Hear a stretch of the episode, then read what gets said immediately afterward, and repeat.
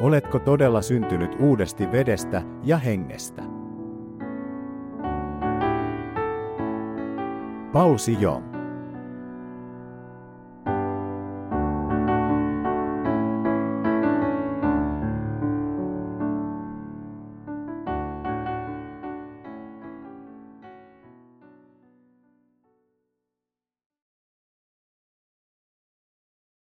Meidän on ensin tiedettävä synneistämme, jotka voidaan lunastaa.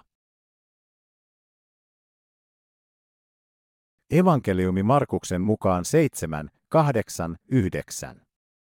Te hylkäätte Jumalan käskyn ja noudatatte ihmisten perinnäissääntöä. Ja hän sanoi heille, hyvin te kumoatte Jumalan käskyn noudattaaksenne omaa perinnäissääntöänne. Evankeliumi Markuksen mukaan 7, 20, 23. Ja hän sanoi, mikä ihmisestä lähtee ulos, se saastuttaa ihmisen. Sillä sisästä, ihmisten sydämestä, lähtevät pahat ajatukset, haureudet, varkaudet, murhat, aviorikokset, ahneus, häijyys, petollisuus, irstaus, pahansuoneiti, jumalanpilkka, ylpeys, mielettömyys. Kaikki tämä paha lähtee sisästä ulos ja saastuttaa ihmisen.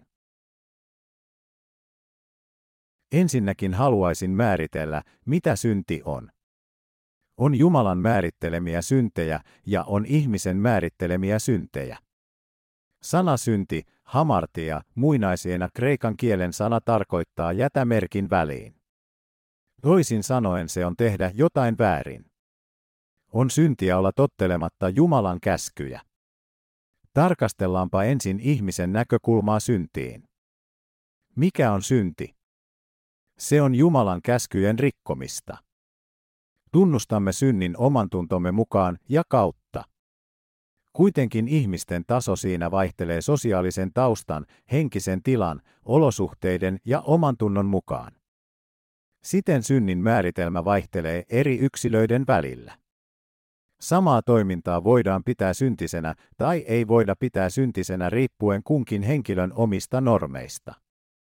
Siksi Jumala on antanut meille 613 lain pykälää käytettäväksi synnin ehdottoman mittapuuna. Alla oleva kaavio havainnollistaa ihmiskunnan syntejä. Kansallinen laki, siviilioikeus. Miehen omatunto. Jumalan laki. Moraalista ja sosiaalisista normeista. Synnin mittapuita omalle omalle tunnollemme sosiaalisten normien perusteella. Oman tuntomme synnit eivät ole sopusoinnussa sen kanssa, mitä Jumala on määritellyt synniksi. Siksi meidän ei tule kuunnella omaa tuntoamme, vaan pikemminkin perustaa synnin mittapuut Jumalan käskyihin. Jokaisella meistä on oma käsityksensä siitä, mitä synti on. Jotkut pitävät sitä puutteinaan, kun taas toisten mielestä se perustuu vääristyneeseen käyttäytymiseen. Esimerkiksi Koreassa ihmiset peittävät vanhempiensa haudat ruoholla ja huolehtivat heistä kuolemaansa asti. Mutta eräässä Papua Uuden Kinean primitiivisessä heimossa he kunnioittavat kuolleita vanhempiaan nauttimalla ruumiista perheenjäsenten kanssa. En ole varma, kypsentävätkö he ruhoa ennen syömistä. Uskon, että he haluavat estää madot syömästä kehoa. Nämä tavat osoittavat, että ihmisten käsitys synnistä vaihtelee suuresti. Hyveellistä tekoa yhdessä yhteiskunnassa voidaan pitää barbaarisena toisessa yhteiskunnassa. Raamattu kuitenkin kertoo meille, että on syntiä olla tottelematta Jumalan käskyjä. Te hylkäätte Jumalan käskyn ja noudatatte ihmisten perinnäissääntöä.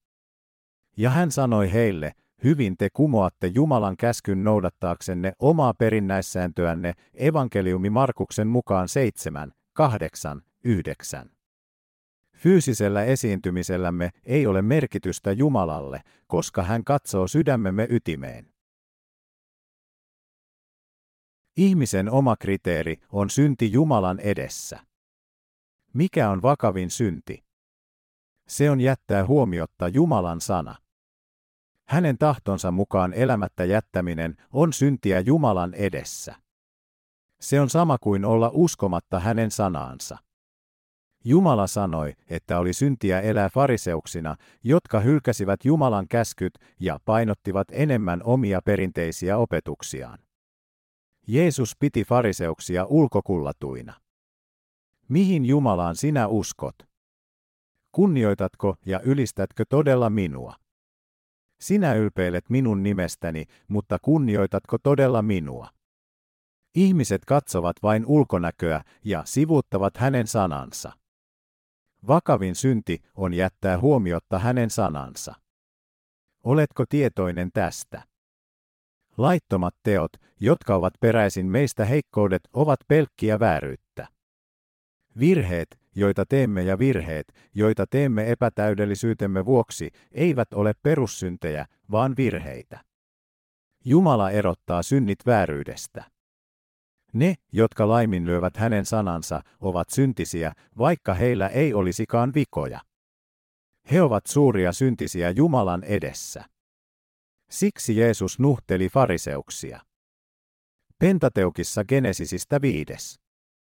Mooseksen kirjaan on käskyjä, jotka kertovat meille, mitä tehdä ja mitä ei saa tehdä. Ne ovat Jumalan sana, hänen käskynsä. Emme ehkä pysty pitämään niitä sata prosenttia, mutta meidän pitäisi tunnustaa ne hänen käskyjään. Hän on antanut ne meille alusta asti, ja meidän tulee hyväksyä ne Jumalan sanana. Iussa oli sana, ja sana oli Jumalan tykönä, ja sana oli Jumala, evankeliumi Johanneksen mukaan yksi, yksi.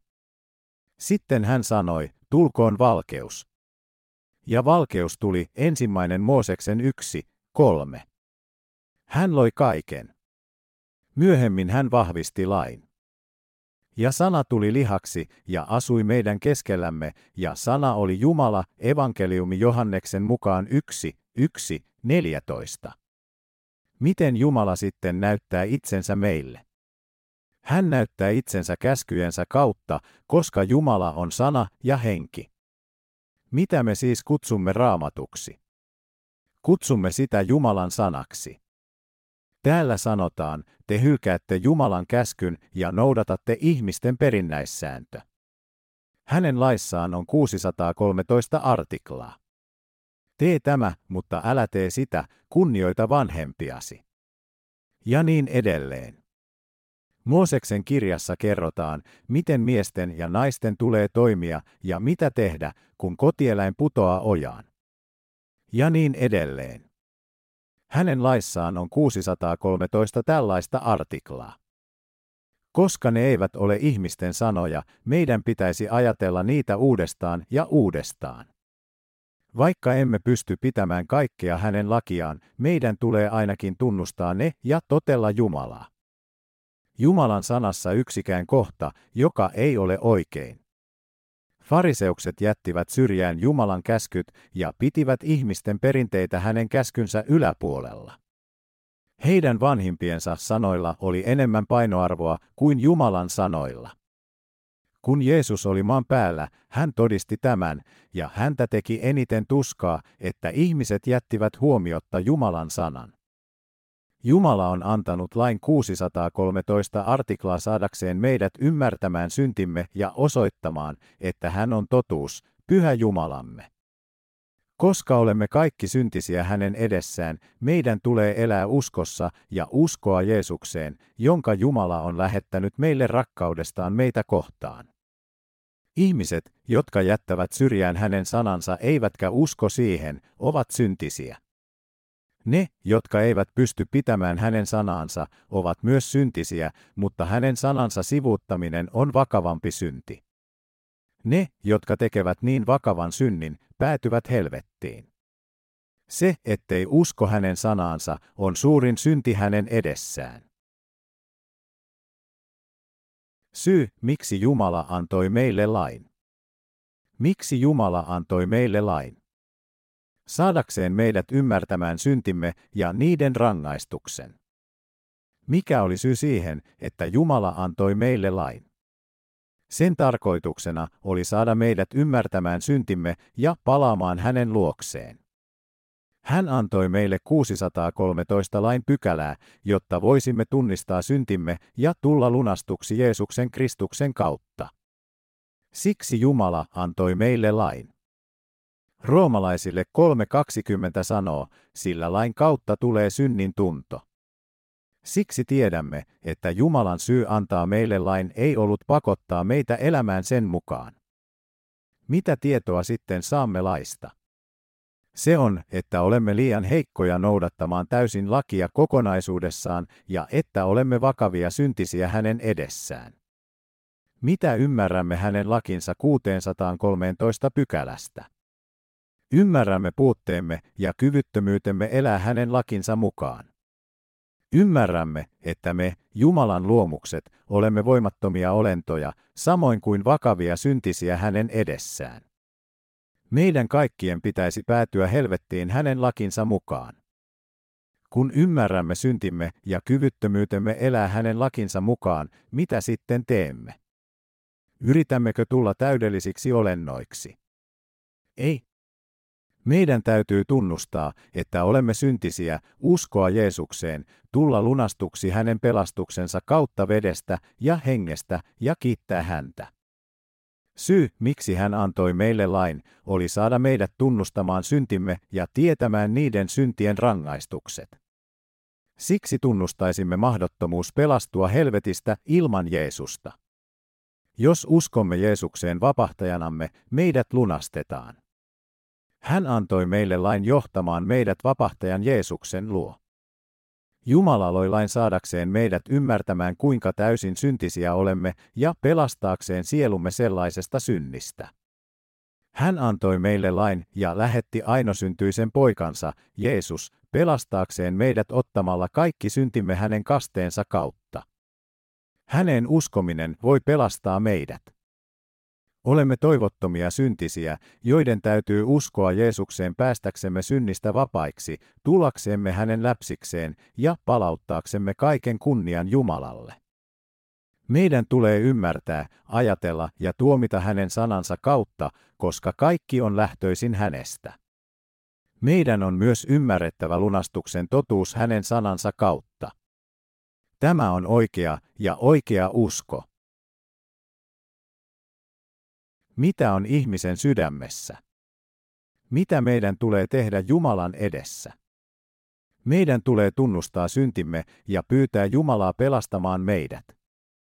Uskon tulee alkaa Jumalan sanasta ja meidän tulee uskoa häneen hänen sanansa kautta. Jos ei, joudumme virheeseen. Se olisi väärä ja väärä usko. Kun fariseukset ja kirjanoppineet näkivät Jeesuksen opetuslasten syövän leipää likaisin käsin, he eivät olisi voineet nuhdella heitä, jos he olisivat katsoneet asiaa Jumalan sanan näkökulmasta. Sana kertoo meille, että kaikki, mikä tulee ihmiseen ulkopuolelta, ei voi saastuttaa häntä, koska se menee mahan läpi ja poistuu kehosta vaikuttamatta sydämeen. Kuten Markuksen evankeliumissa 7, 20, 23 sanotaan, ja hän sanoi, mikä ihmisestä lähtee ulos, se saastuttaa ihmisen. Sillä sisästä, ihmisten sydämestä, lähtevät pahat ajatukset, haureudet, varkaudet, murhat, aviorikokset, ahneus, häijyys, petollisuus, irstaus, pahansuoneiti, jumalanpilkka, ylpeys, mielettömyys. Kaikki tämä paha lähtee sisästä ulos ja saastuttaa ihmisen. Jeesus sanoi, että ihmiset ovat syntisiä, koska he ovat syntyneet synnin kanssa. Ymmärrätkö, mitä tämä tarkoittaa? Me synnymme syntisinä, koska olemme kaikki Adamin jälkeläisiä. Mutta emme voi nähdä totuutta, koska emme hyväksy emmekä usko kaikkia hänen sanojaan. Mitä hattua sitten on ihmisen sydämessä? Yllä oleva kohta kertoo, sillä sisästä, ihmisten sydämestä, lähtevät pahat ajatukset, haureudet, varkaudet, murhat, aviorikokset, ahneus, häijyys, petollisuus, irstaus, pahansuoneiti, jumalanpilkka, ylpeys, mielettömyys. Kaikenlaista pahaa häs tulee ulos ihmisten sydämistä ja saastuta heidät. Salmeissa on kirjoitettu, kun minä katselen sinun taivastasi, sinun sormiesi tekoa, kuuta ja tähtiä, jotka sinä olet luonut, niin mikä on ihminen, että sinä häntä muistat, tai ihmislapsi, että pidät hänestä huolen. Psalmit 8, 3, 4. Miksi Jumala itse vierailee meillä? Hän vierailee luonamme, koska hän rakastaa meitä, loi meidät ja sääli meitä syntisiä. Hän pyyhki pois kaikki syntimme ja teki meistä kansansa. Herra, meidän Herramme, kuinka korkea onkaan sinun nimesi kaikessa maassa, taivaitten ylitse. Salmit 8, 1. Kuningas David lauloi tämän psalmin vanhassa testamentissa, kun hän tajusi, että Jumalasta tulisi syntisten pelastaja. Uudessa testamentissa A. Postli Paavali toisti saman psalmin. On niin hämmästyttävää, että meistä, Jumalan luomista, voimme tulla luojan lapsia. Se tapahtuu vain hänen myötätuntonsa kautta meitä kohtaan. Tämä on Jumalan rakkautta. Meidän tulee ymmärtää, että yrittää elää täysin Jumalan 50 AVN mukaan on hänelle rohkea haaste. Se on myös ylimielinen suuntautuminen, joka tulee tietämättömyydestämme. Ei ole oikein elää hänen rakkautensa ulkopuolella samalla kun kamppailee pitääkseen lain itselleen ja rukoilee epätoivoisesti sellaista elämää.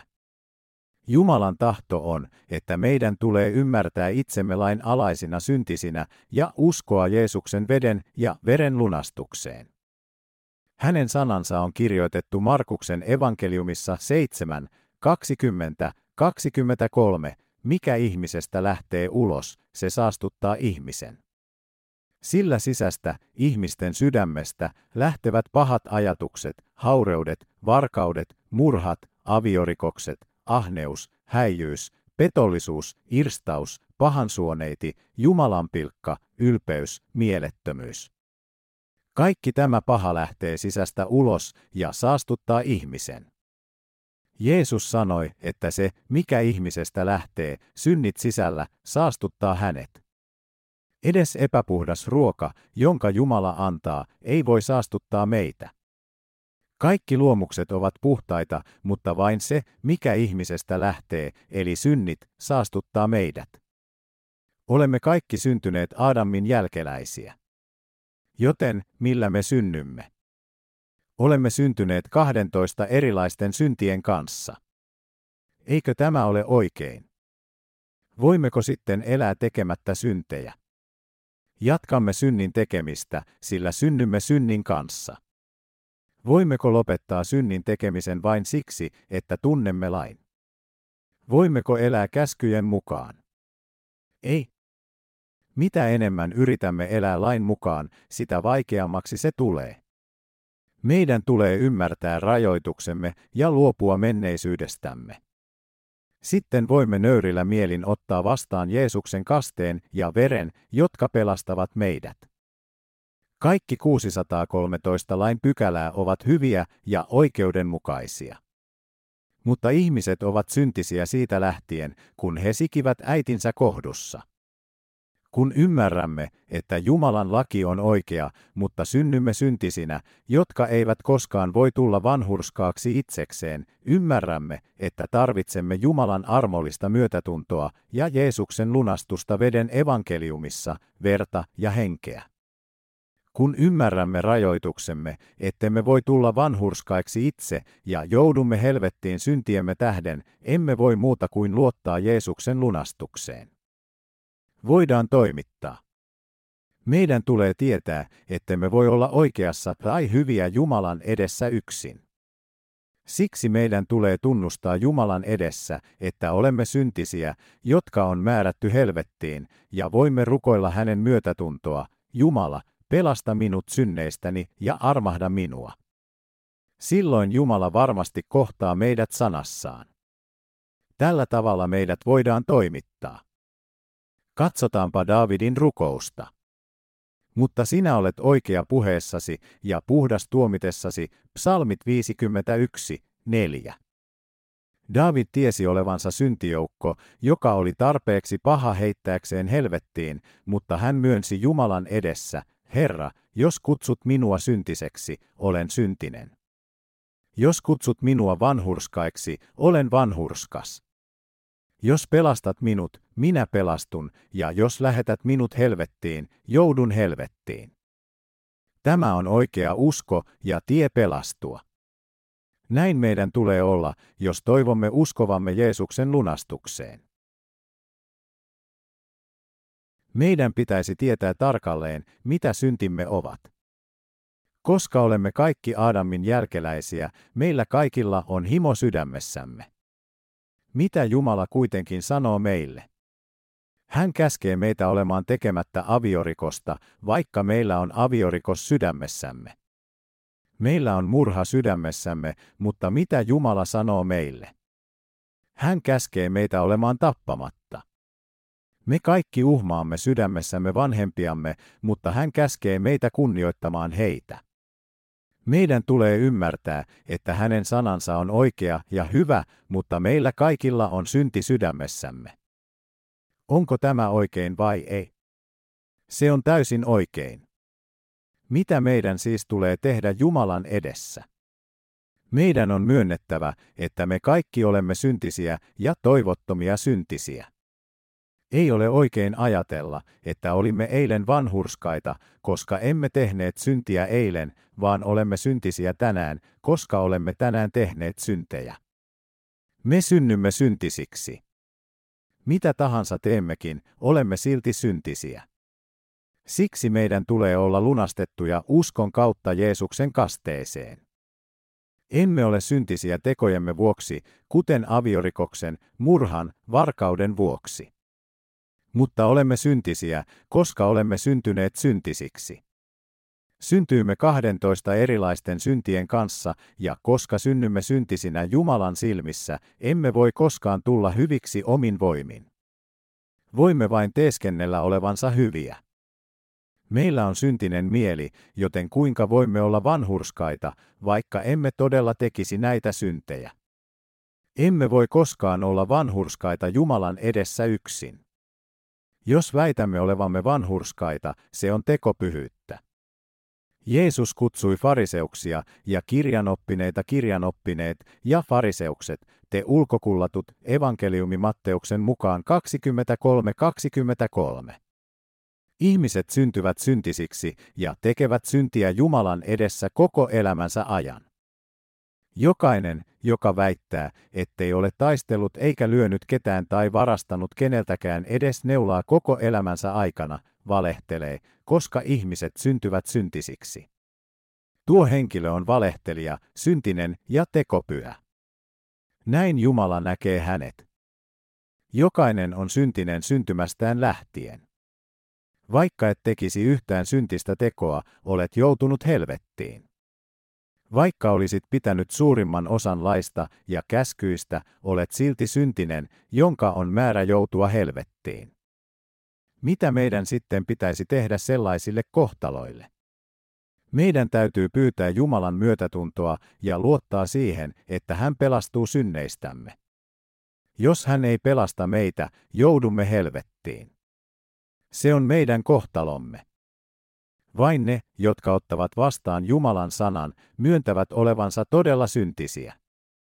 He tietävät myös, että heistä tulee vanhurskaita uskon kautta. Joten he tietävät, että hänen sanansa huomiotta jättäminen ja sivuuttaminen tunnustamatta sitä on vakavin synti. Ne, jotka ottavat vastaan hänen sanansa, ovat vanhurskaita, vaikka he olivat aiemmin syntisiä.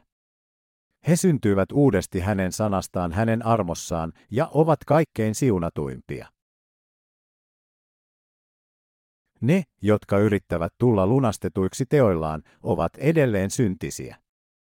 Ketkä ovat edelleen syntisiä, vaikka he ovat uskoneet Jeesukseen? Ne, jotka yrittävät tulla lunastetuiksi teoillaan. Luemme kalatalaiskirjeet 30 ja 11. Sillä kaikki, jotka perustautuvat lain tekoihin, ovat kirouksen alaisia, sillä kirjoitettu on, kirottu olkoon jokainen, joka ei pysy kaikessa, mikä on kirjoitettuna lain kirjassa, niin että hän sen tekee. Ja selvää on, ettei kukaan tule vanhurskaaksi Jumalan edessä lain kautta, koska vanhurskas on elävä uskosta. Sanotaan. Kirottu olkoon jokainen, joka ei pysy kaikessa, mikä on kirjoitettuna lain kirjassa. Ne, jotka luulevat uskovansa Jeesukseen, mutta yrittävät tulla vanhurskaiksi teoillaan, ovat kirottuja. Missä ovat ne, jotka yrittävät tulla vanhurskaaksi teoillaan? He ovat Jumalan kirouksen alla. Miksi Jumala antoi meille lain? Hän antoi meille lain, jotta me ymmärtäisimme syntimme, kirje roomalaisille 3.20. Hän halusi myös meidän tietävän, että olemme täydellisiä syntisiä, jotka on määrätty helvettiin. Usko Jeesuksen, Jumalan pojan, kasteeseen ja synny uudesti vedestä ja hengestä. Silloin sinä pelastut synneistäsi, tulet vanhurskaaksi, sinulla on iankaikkinen elämä ja pääset taivaaseen. Usko sydämessäsi. Maailman ylimielisin synti. Mikä on maailman ylimielisin synti? Yrittää elää lain mukaan. Meitä siunataan uskomalla hänen siunaukseensa. Jumala pelastaa ne, jotka uskovat hänen sanaansa. Mutta nykyään uskovien joukossa on monia kristittyjä, jotka yrittävät elää hänen lakinsa mukaan. On kiitettävää, että he yrittävät elää lain mukaan, mutta kuinka se on mahdollista? Meidän täytyy ymmärtää, kuinka typerää on yrittää elää hänen lakinsa mukaan. Mitä enemmän yritämme, sitä vaikeammaksi se tulee. Hän sanoi, usko tulee siis kuulemisesta, mutta kuuleminen Kristuksen sanan kautta, kirje roomalaisille 10.17. Meidän on hylättävä ylimielisyytemme voidaksemme pelastua. Meidän täytyy luopua omista normeistamme pelastuaksemme. Mitä meidän tulee tehdä pelastuaksemme? Meidän on luovuttava omista standardeistamme. Miten ihminen voi pelastua? Se on mahdollista vain, kun hän tunnistaa itsensä syntiseksi. On monia, joita ei ole vielä lunastettu, koska he eivät voi luopua vääristä uskomuksistaan ja ponnisteluistaan. Jumala sanoo, että ne, jotka pitävät kiinni laista, ovat kirottuja. Ne, jotka uskovat, että heistä voi vähitellen tulla vanhurskaita yrittämällä elää lain mukaan uskottuaan Jeesukseen, kirotaan. He uskovat Jumalaan, mutta ajattelevat silti, että heidän täytyy elää lain mukaan pelastuakseen. Rakkaat ystävät, voimmeko tulla vanhurskaiksi teoillamme? Meistä tulee vanhurskaita vain uskomalla Jeesuksen sanaan, ja vasta sitten olemme lunastetut. Vain uskomalla Jeesuksen kasteeseen, hänen vereensä ja hänen Jumala, päänsä olemme lunastetut. Siksi Jumala on valmistanut meille uskonlain tavan tulla vanhurskaiksi. Veden ja hengen lunastus ei ole ihmisten teoissa, vaan uskossa Jumalan sanaan. Jumala vapautti meidät uskon kautta, ja näin Jumala suunnitteli ja täytti pelastuksemme. Miksi niitä, jotka uskoivat Jeesukseen, ei lunastettu? Koska he eivät ottaneet vastaan sanaa veden ja hengen lunastamisesta. Mutta me, jotka olemme yhtä epätäydellisiä kuin he olivat, olemme lunastettu uskomme kautta Jumalan sanaan. Jos kaksi ihmistä työskenteli hiomakivellä, jäljelle jäänyt jatkaisi työskentelyä senkin jälkeen, kun toinen on otettu. Jäljelle jäänyt edustaa sitä, jota ei ole vielä lunastettu. Miksi toinen otettiin ja toinen jätettiin? Syynä on se, että kuunneltiin ja uskottiin Jumalan sanaa, mutta toinen työskenteli lujasti pitääkseen lain ja lopulta heitettiin helvettiin.